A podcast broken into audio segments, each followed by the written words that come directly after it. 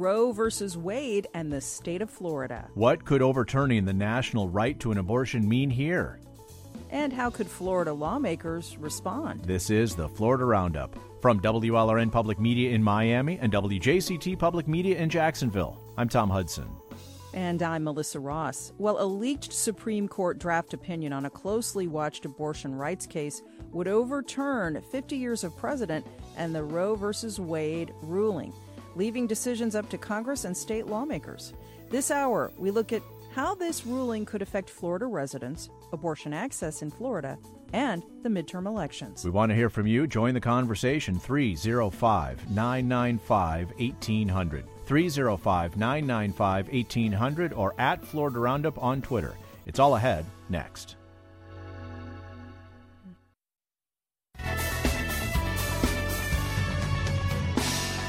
Welcome to the Florida Roundup here on Florida Public Radio. Thanks for listening. I'm Tom Hudson in Miami. And I'm Melissa Ross in Jacksonville. Well, this week, a political bombshell dropped across the nation. A leaked draft opinion, first reported by Politico and authored by Justice Samuel Alito, indicates that the Supreme Court will overturn Roe v. Wade, the landmark 1973 decision guaranteeing all women in America the right to terminate a pregnancy. Florida politicians immediately reacted to the leak, Democrats arguing a woman's right to choose has been the law of the land in the United States for 50 years, pointing out it's unprecedented for the High Court to take away a constitutional right. Republicans focused on the leak itself, calling for an investigation. Republican Florida Senator Marco Rubio, who's running for reelection, called the leak, quote, strategically planned to help Democrats. Six years ago, this is how then presidential candidate Rubio described his position on abortion. I believe that human life is valuable irrespective of the circumstances of its creation and deserve the protection of our law. If I'm president and the only bill that can pass is one that has exceptions, that means we're still going to save millions of lives. But but I personally believe, and, and I've always life begins at conception. that life begins at conception and all human life is worthy of protection. We invited Senator Rubio to join today's program here on the Florida Roundup. His campaign said he could not make it. Your calls coming up in a moment. Line them up now, though, on either side of this complex issue 305 995 1800. On all sides of this issue for Florida 305 995 1800 at Florida Roundup on Twitter. Your calls in a bit, but first, U.S. Representative Val Demings, who is challenging Rubio for his Senate seat, has seen her campaign energized by the leak from the Supreme Court. She quickly hit the trail to message that polls show the majority of Floridians do not support overturning Roe v. Wade. We spoke with Demings earlier this week. Representative Val Demings, good to be with you. Thanks for joining the Florida Roundup. It's great to be with you. Well, with the news that the Supreme Court is likely to overturn Roe v. Wade, You've gone on the offensive against your opponent, Republican Senator Marco Rubio, and called him an extremist when it comes to abortion rights. What's your response to his tweet the other day accusing you and your Democratic colleagues in Congress of being radicals who support abortion up until the moment of birth? Your response? Melissa, my husband likes to say that you can make your mouth say anything. But I believe that Florida uh, voters and the American people want to see what you are doing. They're watching what you do. And we know that the overwhelming majority of Floridians and the American people support a woman's right to choose her own destiny. We know that Marco Rubio does not. And, you know, the, the story coming out of Politico was shocking enough in and of itself. But the fact that Florida's senior senator, Marco Rubio, does not even want an exception for a woman or girl who is brutally raped are the victim of a case of incest. Look, as you know, I spent 27 years at the police department. I investigated cases of rape and sexual abuse. And I think it's horrible that Marco Rubio would rather play politics than to protect a woman's right to choose. In Florida, a majority of voters support abortion rights. How do you see this issue potentially uh, affecting this Senate race and other races in the November midterms? You know, with all of the issues that we are facing, and they are many, I really do believe that we, if we have the political will, we can do just about anything. But the foundation of what we do should be to protect constitutional rights. We know that there is legislation sitting in the Senate right now that will codify Roe versus Wade, that Marco Rubio certainly hasn't bothered to support, but then the Violence Against Women Act, the Reauthorization Act, is also sitting in the Senate. Florida voters, men and women, overwhelmingly support Roe versus Wade. I wish that Senator Marco Rubio would get in touch with Florida voters. Uh, this is a fight that we are not giving up on. We're going to continue to fight with everything that we have. The Women Protect, the Women's Health Protection Act is sitting in the Senate right now. I really wish that Marco Rubio would support that legislation that protects Florida's women and women all over this country. Do you believe his tweet mischaracterizes that bill? He says it would legalize the killing of un- unborn children right up to the day of delivery. That is just not accurate. And the sad part about it, um, Marco Rubio knows that's not accurate. But we also know it appears that the senator will say anything uh, to win an election. He'll say anything that he believes will get him political favor when his primary responsibility is to take care of the people in the state of Florida. But I also find, since Marco is good at tweeting, I also find it quite interesting that he is outraged at a breach in protocol, but not outraged at an attempt to take away a woman's right to choose with absolutely no exception for rape and incest. You, you mean the leak at the Supreme Court is what you're referring to? Absolutely. That's absolutely correct. That he's outraged about the breach of protocol. But he's not outraged about taking away constitutional rights from women and girls in this community or in our in our state. And so I think that's appalling. Now, you mentioned efforts and calls in the Congress to codify Roe versus Wade into law. Of course, that couldn't be done without a 60 vote majority in the U.S. Senate, which is not a political possibility right now. If you were to be elected to the Senate and unseat Senator Rubio, where would you stand on calls to get rid of the filibuster and uh, decide these really controversial pieces of legislation, these most pressing issues affecting America, by a simple majority vote. Where would you stand on that? Well, I wrote an op ed months ago now that we needed to either abolish the filibuster or significantly modify the filibuster. Why? Because the filibuster has been used time and time again in our country to obstruct pertinent legislation, like the Civil Rights Act, for example, the Voting Rights Act, for example. And we know how important those pieces of legislation are. I really do believe that any tool that's used as a tool of instruction between the American people and what is good for legislation that is good for them should not be uh, utilized. Look, I was elected to the House of Representatives. Marco Rubio was elected to the United States Senate to get things done protecting the health, safety, and well being of Floridians is the primary, our primary responsibility. I will never abandon that responsibility. As a former 27 year law enforcement officer, the chief of police, I will never abandon that responsibility. Marco Rubio has proven when he decides to show up for work that he is not interested in protecting the health, safety, and well being first. wait, uh, if I interested in, he's more interested in playing political games. Now, you said when he decides to show up for work, are you intimating that Senator Rubio is not showing up to work consistently? Senator Rubio, Rubio's attendance record speaks for itself. And you can go back to 2015. He had one of the worst attendance records in the United States Senate. He still has problems showing up for his hearings. A tremendous responsibility that he has in the United States Senate, and I think he should be held, he should be held accountable for that.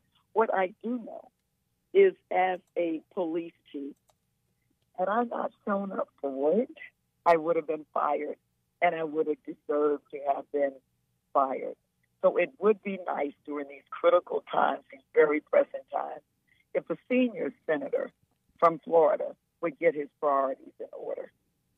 You've been running against Senator Rubio for a while, uh, not uh, getting ahead of him in the polls. He, of course, does have the advantage of incumbency and name recognition. People listening to your voice right now can tell you're a little hoarse because you've been out there on the campaign trail. Since this draft opinion was leaked, I want to ask you as you go about the state and talk to Florida voters, what are they saying to you about this issue of Roe versus Wade? Well, let me say, I have been traveling the state doing what I did as a law enforcement officer, and that's to talk to people about things that matter to them. I did not pick winners and losers based on their ability to play nor their political party. Law enforcement officers are charged with getting things done. And I have been traveling the state from the panhandle down to the keys, talking to people about things that keep them up at night. Certainly, when the stories broke, my my phone just started blowing up. My emails started blowing up. Hearing from people, not just in my congressional district, but all over the state and throughout the nation, very concerned about um, the news coming out of the Supreme Court. They're scared to death. They're trying to wonder during these critical times when we have so many priorities that this same old vicious attack on a woman's right to choose would rear its ugly head yet again in this very, very appalling way. But what I'm also hearing from women throughout the state of Florida is that they're not going back, they're not sitting down, they're not shutting up, they're not going back to a time where they're treated like property. They're not going back to a time where they're treated like second class citizens. They believe that they have the constitutional right to make their own personal, independent, very intimate decisions. And also, when I think about my own life, when I decided to start a family, I didn't ask my congressman, I didn't ask my governor, and I didn't ask my senator's permission. It is a personal decision that should be left up to every woman in this country, and we're going to continue to fight for that constitutional right. Last question, Representative Demings. As I mentioned, the polling is clear in Florida. The majority of Florida voters do not approve of overturning Roe versus Wade. They believe abortion should remain legal in all or most instances although there are uh, some voters that believe there should be some restrictions on the procedure. For the minority of voters out there that you're campaigning to in this Senate race who have deeply held beliefs about abortion and disagree with it on a moral basis, what's your message to those voters? Well, you know, what makes this country great is the Constitution the rule of law in our precious system of government. A woman's right to choose her own destiny is a constitutional right that has been granted to her.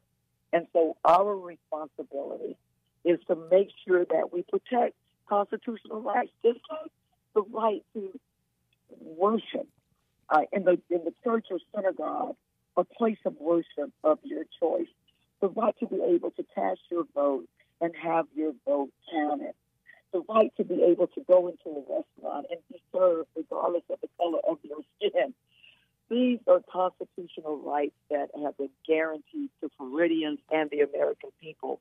And the majority of people in the state understand and, and want to see their elected leaders protect those rights. Marco Rubio is the one who is saying to the majority of Floridians that their opinion does not matter.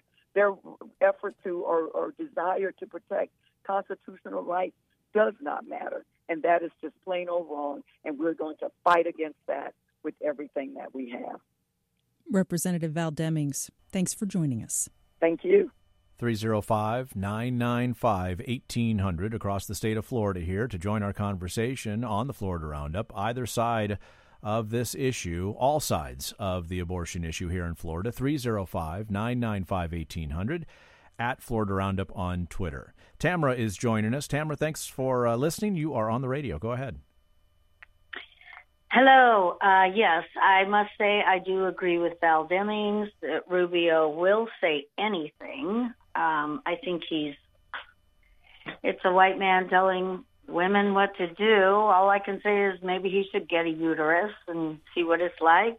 I also think that if women are going to be criminalized, if this law changes and people can tell on people, then why is the man not criminalized?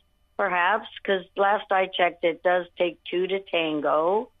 And I just think that this is very discriminatory to all women, especially minorities, but women are also a minority too. They're, you know, and I really believe that this law is based on civil rights. And if that's taken away, what's next? By, by law, you mean the Roe versus Wade Supreme Court decision? Right. If gotcha. this draft does bear, you know, if it, you know, is going to be end up changing the law, right. if it does get struck down, I just see this as a huge. America's going so backwards. It's very scary. Tamara, we hear you. Thanks for joining the conversation. In Jensen Beach, Rob has been patient. Go ahead, Rob. You're on the radio. Yes, uh, I appreciate what Val Deming said, and she has my vote. I just want to say that women need to have viable alternatives to abortion, and you can only do that with free and easy access to birth control. And they need to have emergency contraception. Uh, I was shocked to see that a Repu- South Florida Republican lawmaker, a woman, said that it was beneficial for victims of human trafficking to be pregnant because that way they would be less marketable. Uh, what is going on here? Yeah, you're referring to a state senator uh, here in Florida from uh, Dade County, Senator Garcia, who made those comments yes, on Miami yes. Beach earlier this week. Yeah, Rob, we so appreciate that it. logic. Should everyone become pregnant so that they won't get raped? I don't understand. Anyhow, thank you very much. Sure, Rob. Thanks for joining the conversation. Tim and DeLand, before we take a break, we want to hear from you for a few seconds. Go ahead, Tim, on line four. There you are. Hi, Tim. Hi, how you doing? yeah, I, th- I just don't like the way this thing is being couched. I mean, what happened was a Mississippi law went up to the Supreme Court, which states you cannot have an abortion after 15 weeks. Abortion is still going to be legal in most of the United States, even if this even if this decision comes down. But everybody's saying it's the end of abortion, but that's just not true. They're going to let individual states vote on what they want to have as a law in their state. I don't. I don't understand how the, everyone is saying it's going to end abortion because that is not true. Yeah, well, I don't think you've heard that on this program that it's ending abortion if this decision that uh, came out as a draft opinion from uh, Associate uh, Justice Samuel Alito becomes the majority opinion later on in June or July. There are certainly in several states that do have trigger laws, which uh, which will uh, more severely restrict, if not outright ban abortion, should the uh, Roe versus Wade and uh, Casey Planned Parenthood decisions be overturned by this Supreme Court decision in the next uh, uh, several weeks. Uh, we want to continue this conversation, though, throughout the hour. want to hear from you across the spectrum of this uh, this uh, this topic. 305 995 1800. 305 995 1800. We're going to get to as many phone calls as we can. You can also share your thoughts on social media. We are at Florida Roundup all of that ahead, but the conversation continues up next. Our business to see a world where, you know, we view abortion like slavery, uh, something that's unthinkable in a modern civilized society. Abortion opponents are praising the news from the High Court, what their activism might mean for abortion access in Florida. You're listening to the Florida Roundup from Florida Public Radio. We'll be right back.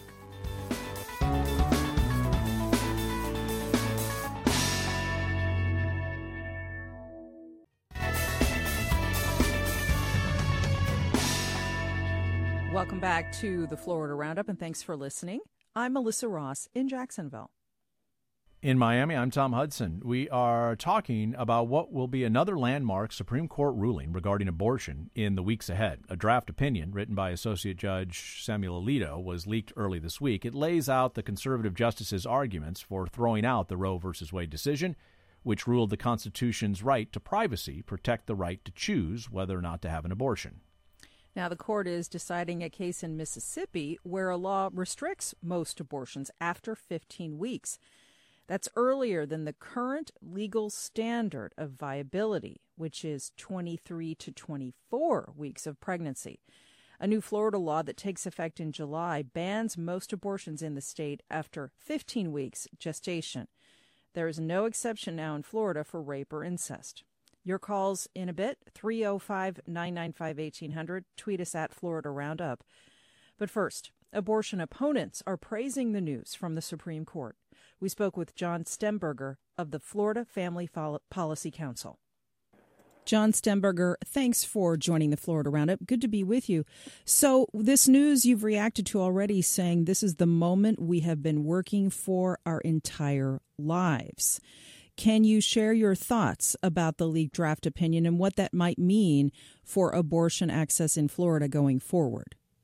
Well, I think it was a real shock to everyone. That's, I think, whether you stand on the issue, either way, it was just a shock to see it come out the way that it did. Very sad, very difficult. Hope for that person will be prosecuted and disbarred. But um, if the opinion is uh, what it looks to be in terms of the majority, it's significant, historical, uh, probably the most historic decision since Roe versus Wade, and we're thrilled about it. Our, our vision is to see a world where, you know, we view abortion like slavery, uh, something that's unthinkable in a modern civilized society. Um, you know, women can have children, and adoption is always the better option. We have tens of thousands of just married mothers and fathers going overseas to adopt children. I mean, there's no reason why a woman can't give her child up and have a, a forever family uh, instead of instead of destroying it. In Florida, uh, abortion is now banned after 15 weeks. Uh, that was a law signed by the governor earlier this year. You were among the groups that backed that. No exceptions for rape or incest. What's your response to uh, critics of these moves in Florida? The polling shows the majority of Florida residents support keeping Roe versus Wade in place and a majority also opposed this limit on abortion after 15 weeks. Well, I think that um, the poll is very different depending on, on how you frame it. Uh, people are very uncomfortable with the extreme position of the Democrats. That is abortion on demand for any reason. You even have places in California now that are proposing what appears to be infanticide. So this is really very, very extreme. Well, well to be clear, the polling shows that most Americans are strongly in favor of keeping the procedure legal during the first trimester of pregnancy, support dips in the second trimester. I think that's correct. Um, yep. So, um, yeah, here in Florida, um, we have a late term destination abortion problem. Uh, people from Alabama and Georgia and Louisiana are coming to Florida to get late term abortions um, before the 15 week bill, which goes into effect July 1, um, abortion was legal through 24 weeks. Um, a child can feel the excruciating pain of being ripped apart in its mother's womb. So this is a barbaric procedure. Uh, at 15 weeks is much more reasonable. Um, it solves that problem and puts us more in alignment with the states above us. Um, so I think it's good law, it's good policy. Um, it protects the unborn child at least after 15 weeks of pregnancy. Now, there is a privacy provision in the Florida Constitution uh, that has made Florida uh, relatively rare among these Southeast states you mentioned in providing generous access to abortion procedures. Uh, access to abortion in Florida wouldn't end immediately if Roe were to be struck down. that said, there have been some uh, calls for the state legislature to move more aggressively to limit access to abortion, depending on what SCOTUS does. What will your organization do in that vein? Well, I think first of all, uh, our privacy amendment, its origin was informational privacy. President Carter commissioned a privacy commission back in the 70s on the heels of Watergate, wiretapping, TCP/IP, wire transfers, fax machines first coming on the scenes, and his commission recommended states adopt independent freestanding privacy provisions for informational privacy. Um, Florida did that in 1980, and then nine years later, uh, a very leftist Florida Supreme Court suddenly found, uh, without any background at all, a fundamental right to abortion in our state constitution. I think if any of the current pro life laws are challenged, and they have not been challenged yet, because I think uh, the pro abortion rights advocates are in somewhat of a checkmate situation in terms of making legal challenges.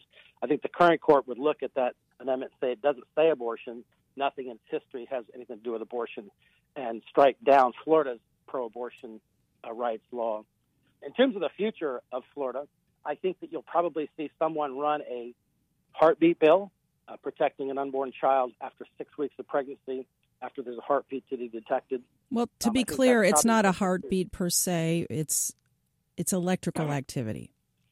I would disagree with you on that, and I think there's good research to show that the development of a heart has taken place at that point. But you know, that's something for another forum, unless you want to get into the research now on the phone.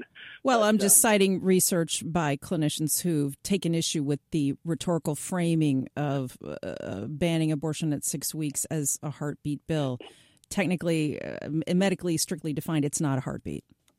So, in any regard, uh, that's probably what you'll see next in terms of a bill being proposed. Okay. Well, let me ask you, John, as you mentioned, you believe that once a fetus can feel pain, it's barbaric to do this procedure. Let me ask you, what's your response to those out there who have support for women to make this decision privately they may not be comfortable with abortion after a certain level of gestation, but they do feel strongly that women should have the option in the early part of pregnancy.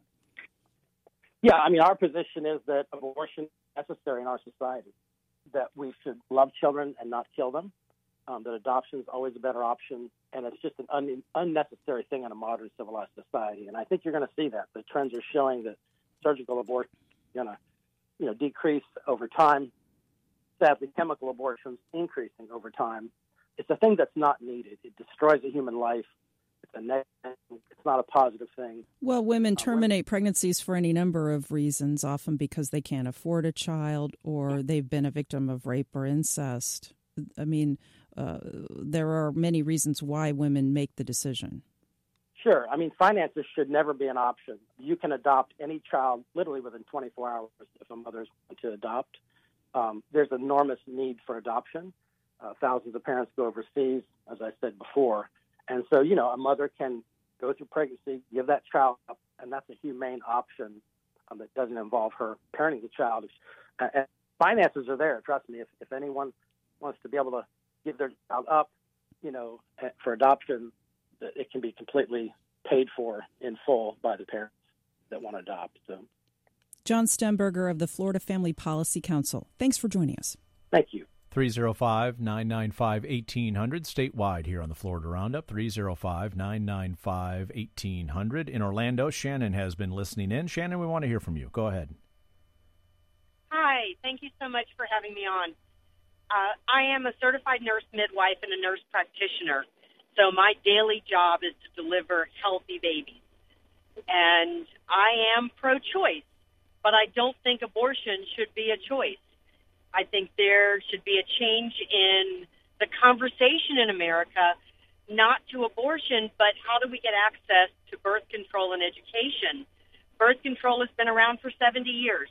We really should be able to give this free in our country through the health department, through low income housing, whatever it takes, so that women who do not want to get pregnant actually can use effective birth control. And as we know, birth control is not 100%, but I also recommend to all of my patients to use condoms also. So, two methods not only does it prevent pregnancy, but it prevents things a lot worse than Mm-hmm. pregnancy, including HIV and STDs. Shannon, we appreciate you uh, giving us your read there as a midwife in Orlando. Much appreciated for sharing you know, your thoughts here on the Florida Roundup and for listening in. Dozens of outside groups have filed briefs with the Supreme Court in support of and in opposition to the Mississippi law that's at the center of this issue. One was a group of dozens, more than 100 economists across the United States, including Madeline Zavodny, uh, professor of economics at the University uh, of North Florida. Professor, welcome to the Florida Roundup. Thanks for your time. Thank you. What role does economics play in the abortion issue? I think that economists can bring very good evidence about the causal effects of abortion access and what happened when abortion first became legally available in the United States, and then what's happened over time as abortion has become less available. That there's been a huge, um, very well done literature that has looked at the effects on women, their children, and economic outcomes. I want to ask you about those, but how does this fit into the constitutional question that's at the center before the Supreme Court? Oh, well, I am not a lawyer. I am an economist. so No, and let a- me preface all that. And Um, but- Professor, I'm a journalist, not a lawyer or an economist for that matter. right. Um, but it was very interesting that Chief Justice Roberts, during the oral arguments in this case, said in response to something uh, being argued by the lawyer representing the clinics that we should just, you know, setting aside the data. Well, economists don't set aside the data. We believe in data making, you know, in data informed decisions at Mhm. least. And so certainly we might, before making big changes, want to consider what's likely to happen as a result of those changes. So, uh, how would you like your filing with the Supreme Court to uh, to be understood by Justice Alito, the author of this draft opinion, for instance, that was uh, that was leaked this week? Again, I just think it's really important that everyone, including the justices, understand what's likely to happen if we see greater reductions in women's access to abortion. It not only has implications for those women and their the children that they might have, but also for the children that in many cases women who choose to have abortions already have. Almost half or so of women right now who have abortions already have children. And so the possibility that they might have additional children who were unplanned, un you know, wanted pregnancies has implications for those children as well. And so what we know from several decades of excellent research is that you will see worse outcomes for on average women and their children if women don't have access to abortion. We're talking about uh, abortion here in the state of Florida in light of the leaked Supreme Court uh, opinion written by Justice Samuel Alito, leaked about a, uh Mississippi case that uh, really is putting at the center again a Roe versus Wade and a, uh woman's ability to uh, have an abortion in the United States. The conversation will continue here on the Florida Roundup from Florida Public Radio. Madeline Zavodny is with us, professor of economics at the University of North Florida, one of more than 100 economists who signed on to a, a filing with the Supreme Court in this case. Uh, so, give us some more specificity uh, about what the literature indicates regarding access to abortion and someone's economic life. Sure. So, what we know is that, first of all, um, access to legal abortion does result in abortions uh, and therefore in fewer births. What is less clear is whether or not it results in fewer or more pregnancies. So, what we would expect, first of all, is that when women have less access to abortion, they become more likely to give birth. What that means for them and those children is less educational attainment on average for the women and for those children, higher rates of poverty for those women and for their children. Those children tend to grow up in single parent households. They tend to grow up in poverty or you know straight into economic circumstances to get less education. Unfortunately, they are more likely to be victims of abuse and neglect. And so there's just you know a whole host of undesirable outcomes that I would want everyone to understand before you know, policies change. Now, Justice Alito points out in his draft opinion uh, that many changes to how, as he writes, the attitudes about pregnancy of unmarried women have changed drastically. Uh, he talks about laws banning employment discrimination, for instance, family leave policies, and insurance coverage. What are your thoughts about about those lines of uh, of changes uh, here in economic society in the United States since the original Roe v. Wade decision? Well, it sounds really great, but I'm not sure how well it matches you know, the reality on the ground for lots of women, particularly low income women who are maybe doing shift work with unpredictable schedules that change by the week, who have difficulty accessing affordable childcare um, and wouldn't see as a result of any immediate changes made by the Supreme Court right now increases in affordable childcare. Um, and I just don't understand how that matches the reality we see. State data finds that about one in five abortions in Florida in 2021 were for social and economic reasons. That was the uh, the reason given in uh, state reporting. Our previous guest here on the program said that quote finances should never be an option, and said there is an enormous need for adoption. How do you respond to that? Children are expensive, unquestionably, and many people in the United States don't make incomes that allow them to raise children in the environment that those parents would desire, unfortunately. And I don't think that changes in abortion access are necessarily going to be accompanied by changes in other social policies that would make it easier for people who want to be parents to raise children. Such as what what types of uh, changes in social policies would those could those be? Oh goodness, there are so many things that you know we could do if we wanted to, but these are really you know programs that I think would be part of a much greater conversation about how large of a social safety net we want to have, what kind of taxes we want to pay, and what the role of government should be. Um, so again, is I think it's important to understand the implications for people economic and social lives of a change in abortion legislation that just because we change abortion law doesn't mean that we're going to have all of these other changes and policies immediately or even ever happen most uh, abortions in Florida were done in the first trimester.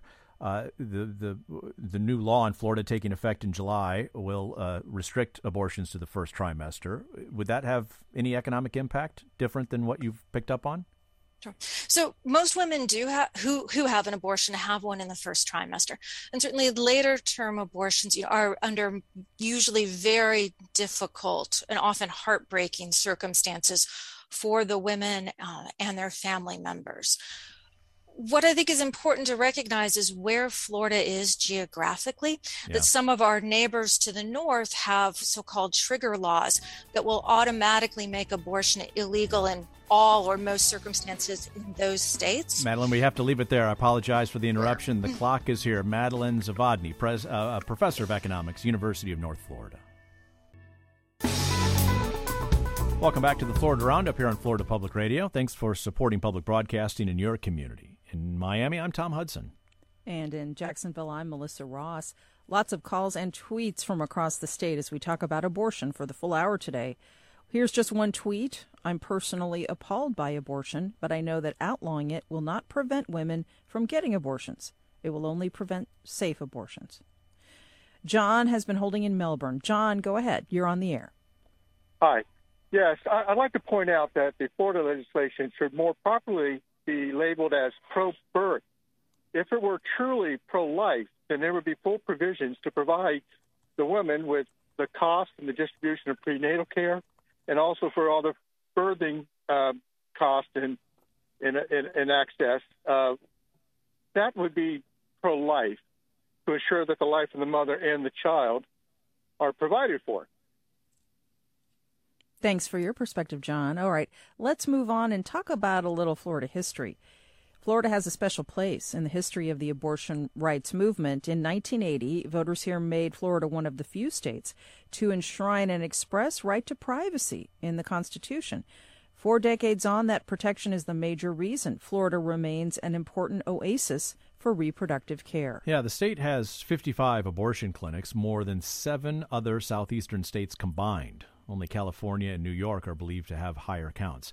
Florida is also an essential receiving state. In the past five years, for instance, more than 16,000 people traveled here to the Sunshine State from other parts of the United States for abortion care. Now, in its first of its kind analysis, Reveal from the Center for Investigative Reporting has found that police calls across the state related to clinic harassment, disturbance, and violence have doubled over the past six years. Join our conversation across the spectrum of opinions on this story. 305 995 1800, 305 995 1800 at Florida Roundup. Laura Morel is a reporter with the Center for Investigative Reporting and joins us now with more about the findings. Laura, good to have you. So, you researched these incidents at Florida clinics over the past five years. What do the numbers show? Hi, thanks so much for having me. Um, so, yes, we did an analysis of police calls to uh, the state's 55 clinics. Um, so, that's about 30 different law enforcement agencies. Um, and what we found is that inc- incidents of harassment, disturbances, and violence doubled since 2016 uh, through uh, the end of 2021. And we found several uh, different kinds of incidents that sort of ranged the spectrum from uh, you know, harassment to more serious um, allegations. For example, at the Planned Parenthood in Fort Myers in 2020, um, there was an arson. Uh, and then earlier this year at that same clinic, there was a clinic blockade. Uh, there were about uh, more than a dozen protesters that blocked the entrance of that uh, Planned Parenthood location, um, and a few people were arrested. Uh, we also found incidents in Gainesville, Florida, uh, where a clinic employee reported that she was being stalked outside of her working hours by a man who was standing outside of the clinic. Um, also, um, another incident of a protester in Lakeland who was standing on a ladder um, against the fence of an abortion clinic there to get a better vantage point of patients as they were walking in. Um, and the police report states that he also threatened a passerby who was just, you know, trying to walk by the sidewalk with mace. Um, and then in Tampa, Florida, um, there was an incident of a woman who was leaving a clinic um, who was confronted by a protester who was filming her and taking down her license plate number, which we found is actually a really common tactic among anti abortion protesters. Um, and the woman um, was was was visibly upset and uh, damaged the protester's camera. Uh, there were also a few incidents where protesters also called the police, um, sometimes to report threats and other times to report um, suspicious activity at the clinics. Um, and a lot of in a, in a lot of cases, police investigated and found no wrongdoing. So it's a wide range of different kinds of incidents that have been happening in Florida over the last six years. So, Florida does have a history of anti abortion extremism and violence that have led to the passage of a law that allows the Department of Justice to actually prosecute people who harass or commit violence at these clinics. Yet your reporting shows it hasn't been very effective. Can you tell us why? Yeah, so there's this law. It's called the Freedom of Access to Clinic Entrances Act. It's known as the FACE Act. Um, and it was passed in 1994. It was a bipartisan bill um, after a wave of anti abortion violence um, that sort of culminated in 1993 when Dr. David Gunn was murdered uh, by an anti abortion activist outside of a clinic in Pensacola. Um, he's the first uh, known abortion doctor to be murdered in US history. Um, and so the law is supposed to protect clinics and patients from force, threats of force, and physical obstruction. And the law was really successful in cracking down on clinic invasions and blockades that were happening regularly in the 80s and 90s. Um, these were incidents where uh, protesters were, uh, you know, blockading entrances with scrap metal or with uh, cars with flat tires or even with their bodies or chaining themselves to entrances. And the law did a good job of addressing that, and those kinds of tactics have decreased over time. Um, but what we're seeing is that tactics have evolved. For instance, as I mentioned earlier, protesters we all have cell phones now we all have cameras and so uh, an intimidation tactic that we often see um, is protesters taking photos of patients and their license plates as they're walking into clinics. Um, or you know in the in the case of this one jacksonville clinic that we looked at closely um, leasing space right next door to a clinic so that they have close access uh, to be able to surveil what's going on uh, within the facility um, so I requested um, data from the Department of Justice um, on each case that they filed under the FACE Act since 90, 1994. And we found that only 101 cases, an average of four a year, have been brought under the statute. Had been brought. Uh, let me jump in and say you're listening to the Florida Roundup from Florida Public Radio. 305 995 1800. Kelly has been listening in in Tampa. Go ahead, Kelly. You are on the radio. Hi, thank you for having me. Uh, I represent the Tampa Bay Abortion Fund, which is one of five abortion funds in the state of Florida. And all five of us have been actively planning for uh, the restrictions that are facing Floridians soon the 15 week ban and the 24 hour delay uh, wait that just went into effect last week. You're referring and to we, right the the new restrictions and the new Florida law that'll take effect July 1st. Correct. Is that correct? Okay, go go ahead, yes. please. So we have been working with outside states, uh, abortion funds in outside states, receiving states, and uh, groups in receiving states that have prepared for uh, receiving folks from Florida. They have been receiving folks from Texas, and they will be receiving folks from the other states. So there are a number of clinics that we now have new arrangements with in uh, Maryland and Virginia and the D.C. area and Il- Illinois. And we would like to let all Floridians know that safe abortion will always be available. Just call your local abortion fund. We can get you out of state, and we are also working on training within state for self managed abortion options. Kelly, appreciate uh, you listening and uh, adding your voice to the conversation here on the Florida Roundup. So, Laura Morel, that gives us a bit of an idea of the landscape going forward. Uh, what are your thoughts about this? If Roe versus Wade officially dies, what's the path forward for clinics in Florida as they try to operate in this environment? Right. So if if and when Roe v. Wade falls, um, there was actually an amicus brief that was filed by several abortion rights groups back in September. Um, and they note that they believe that there will be an increase in violence and antagonism outside of the remaining clinics in the United States. Um, so after Roe falls, of course, many clinics are going to close, and that means that there's going to be fewer targets um, for the anti-abortion movement. And so abortion rights groups are concerned that these remaining clinics, these remaining reproductive health care providers are going to see upticks in um, harassment and violence outside of their clinics. And that includes Florida, um, which, of course, you know, we have the 15 week ban uh, that's going into effect in July. Um, but there will still be a lot of uh, patients, especially from the South, which is going to have a lot of restrictive abortion bans, who will still be coming to Florida, um, and so the clinics here will be will be faced um, with dealing with uh, those protests and that violence. And there are no uh, state protections currently in Florida for abortion providers and patients. And as you mentioned, uh, fewer cases being brought at the federal level, correct? Yes, correct, and and that's just because of um, the way the law was very narrowly tailored to avoid violating the First Amendment. Um, you know, the First Amendment protects free speech, um, and the legal the line between harassment and protected free speech is really blurry. Um, so that is why oftentimes um, there are no sort of recourses for clinics that are dealing with ongoing harassment outside of clinics because it's considered protected speech. It's a deep dive into this issue. I recommend everybody check it out. And I want to thank you for spending some time with us here this Friday. Laura Morel is a reporter with Reveal, the Center for Investigative Reporting, looking at a doubling of incidents of harassment and violence at Florida's abortion clinics over the past six years. Laura, thanks for sharing your reporting with us. Thank you so much.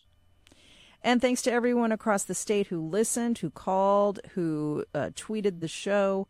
uh, as we devoted the full hour to this monumental issue, Tom, in American life. Indeed, and uh, we will continue to return to this topic. Uh, I'm imagining in the weeks ahead, particularly as we uh, move into the uh, Supreme Court season in June and July, when the uh, final opinion will be released. And that is our show. The Florida Roundup is produced by WJCT Public Media in Jacksonville and WLRN Public Media in Miami. Heather Schatz and Natu Chue are producers. Catherine Hubbs is associate producer. WLRN's director of radio operations is Peter Merritz. Our technical director today is Richard Ives. Engineering help each and every week from Doug Peterson, Charles Michaels, and Josh Torres. Our theme music is provided by Miami jazz guitarist Aaron Lebos at aaronlebos.com. Thanks for listening. I'm Tom Hudson. And I'm Melissa Ross. Have a safe and happy Mother's Day weekend.